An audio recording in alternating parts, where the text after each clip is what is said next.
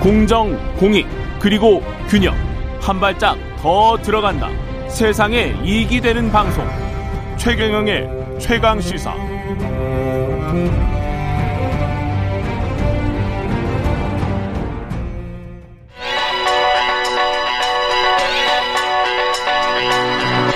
최강 시사. 김봉신의 눈. 네, 김봉신의 눈 시간입니다. 예.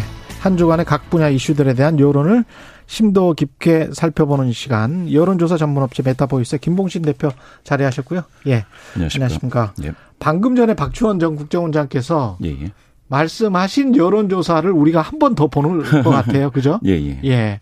오늘은 한국갤럽하고 전국지표조사인데 간단하게 여론조사 개요부터 설명해 주십시오. 예, 예. 한국갤럽 자체조사입니다. 지난 6월 28일부터 30일까지 사흘간 전국 만 18세 이상 남녀 1000명을 어, 대상으로 무선 90% 유선 10% RDD 추출틀 해서 무작위 추출하여 전화 면접 방식으로 이루어졌고요. 표본 오차는 95% 신뢰수준에서 플러스 마이너스 3.1%포인트, 응답률은 9.1%입니다. 예. 전국지표조사. 예, 예. 엠브레인 퍼블릭, 케이스탯 리서치, 코리아 리서치, 한국 리서치 등 4개 여론조사 기관이 이것도 자체 조사입니다. 지난 6월 27일부터 29일 사흘간 아, 만 18세 이상 남녀 1,002명을 대상으로 휴대전화 가상번호 추출틀을 활용해서 전화면접 조사 방식으로 이루어졌고요.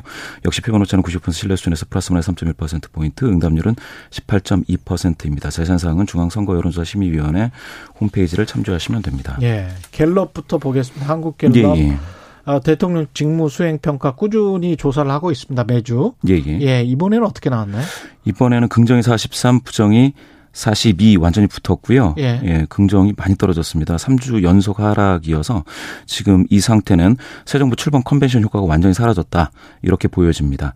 이게 출범 직전에 긍정, 직무 긍정률이 41이었거든요. 예. 그런데 지금 출범 후에 53까지 올라갔다가 10%포인트 하락해서 43까지 내려왔으니까 아, 출범 직전하고 같다라고 보시면 될 것 같습니다. 어. 그 외교 순방하고 뭐 이런 것들이 별로 도움이 안 됐나 보네요. 그러게요. 예. 예, 예. 저도 이게 이게 보통은 도움 되는데. 예, 보통은 이제 굉장히 크게 도움이 될 때도 있고요. 보통 예. 어, 적어도 한 3에서 5% 포인트 정도 긍정 평가 응답이 많아지는 그런 상방 압력이 됐었는데 이번에는 어떻게 전혀 이제 외교, 외교적 성과가 보이지 않는 것인지 음. 아니면 언론에서 다른 어떤 경제 사정이 더 이제 많이 나와서 그런지 전혀 영향이 없습니다. 과거 뭐 문재인 대통령, 박근혜 대통령 전 음. 대통령들 방문들이 아 조금이라도 도움이 됐었습니다. 지금은 전혀 아니고요. 예. 긍정평가 이유에서 외교라고 언급한 비율도 3%에 지나지 않습니다. 아, 그래요? 예, 예. 예. 그럼 거의 영향이 없다. 그렇습니다. 그 지역별로 봤을 때 예, 예. 이른바 TK라고 보수 성향이 강한 지역 예, 예. 이쪽은 이쪽이 한 주 사이에 20% 포인트가 하락했다. 예, 예. 놀랐습니다. 예, 오차범위 밖에서 하락을 한 건데요. 예. 대구 경북 거주자 중에서 긍정 20%포인트 하락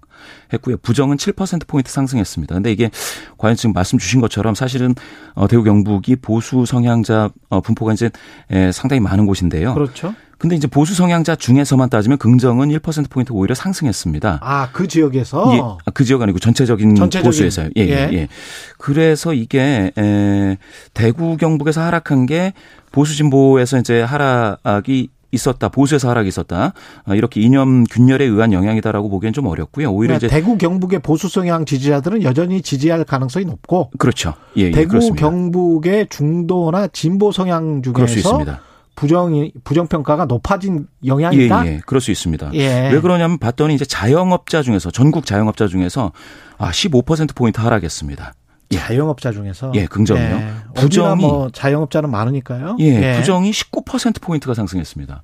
이것도 5차 범위를 넘어섰고요. 음. 그래서 이제 민생 경기 영향을 많이 받는. 계층에서 예. 크게 변화했다 이렇게 봐야 되고요.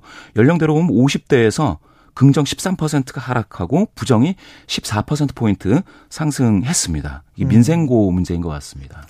그게 좋아질 줄 알았는데 그렇지 못했다라는 뭐 실망감 뭐 이런 것들이 작용하고 있을지도 모르고요. 예, 예, 그렇습니다. 민생과 관련해서 인플레이션 문제도 심각하기 때문에 예. 예.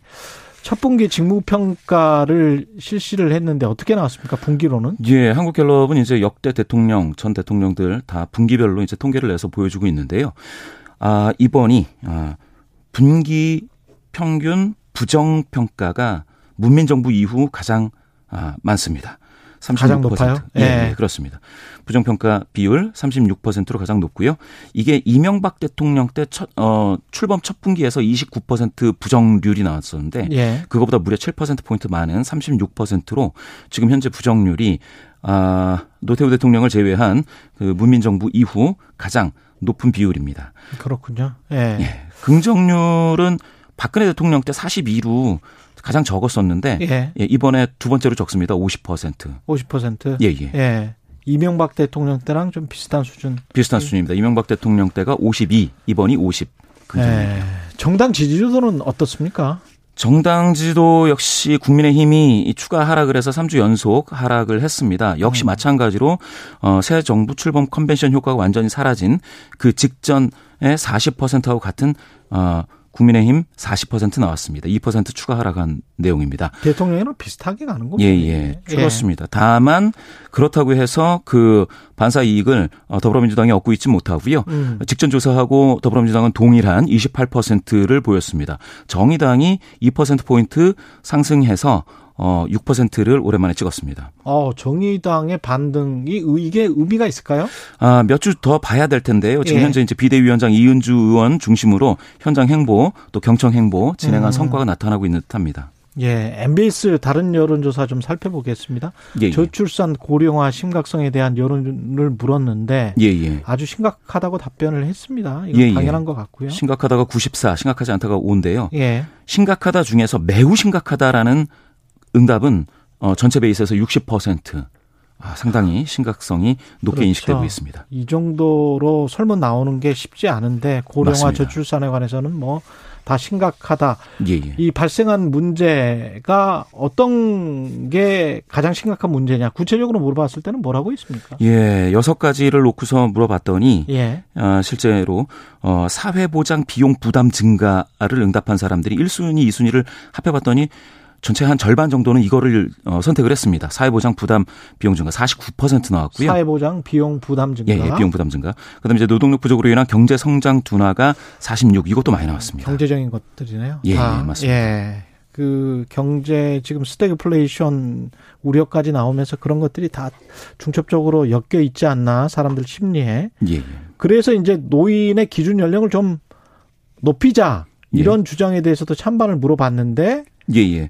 찬성이 62, 반대가 34 나왔습니다. 아. 찬성 응답이 상당히 예, 많습니다. 이민에 관해서도 이 질문을 했더라고요. 예, 예. 이민청 뭐 신설 이야기가 얼핏 나왔을 때 외국인 예. 이민을 수용할 것이냐라는 것인데요. 반대가 절반입니다. 50. 아, 여전히 반대가 높군요. 아, 예, 예. 예. 찬성은 43이니까 7% 포인트 격차로 반대가 더 우세하다고 보셔야 될 것 같습니다. 그렇군요. 이민에 관해서는 적대적인데. 예, 예. 그런데 저출산 고령화는 계속 지속되고 있고. 예. 예. 아, 참 쉽지 않네요. 예. 예. 여론조사 전문업체 메타보이스 김봉신 대표였습니다. 고맙습니다. 예, 감사합니다. KBS 일라디오 최경영의 최강시사 2부는 여기까지고요. 잠시 후 3부에서는 경제합시다. 박정호 교수와 만나보고요. 안진걸 민생경제연구소 소장과 함께 올 하반기 달라지는 정책들도 정리해 보겠습니다.